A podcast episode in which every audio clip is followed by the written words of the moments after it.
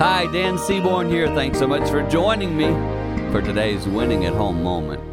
You're going to experience at some place in your family life something that you cannot control. and if you're like me, you like control, you like to be able to fix things, this is going to be tough. Maybe today you're in the middle of that spot. What I've learned in the middle of that spot, for me personally, is trust God. That's because I'm a believer in God. And then, secondly, I've also learned what would happen even if I'm not here. Life does go on. Everything is not centered around me. Sometimes when I think I'm the answer, I realize, oh, wow, I guess I'm the center of the universe. Not healthy and not beneficial.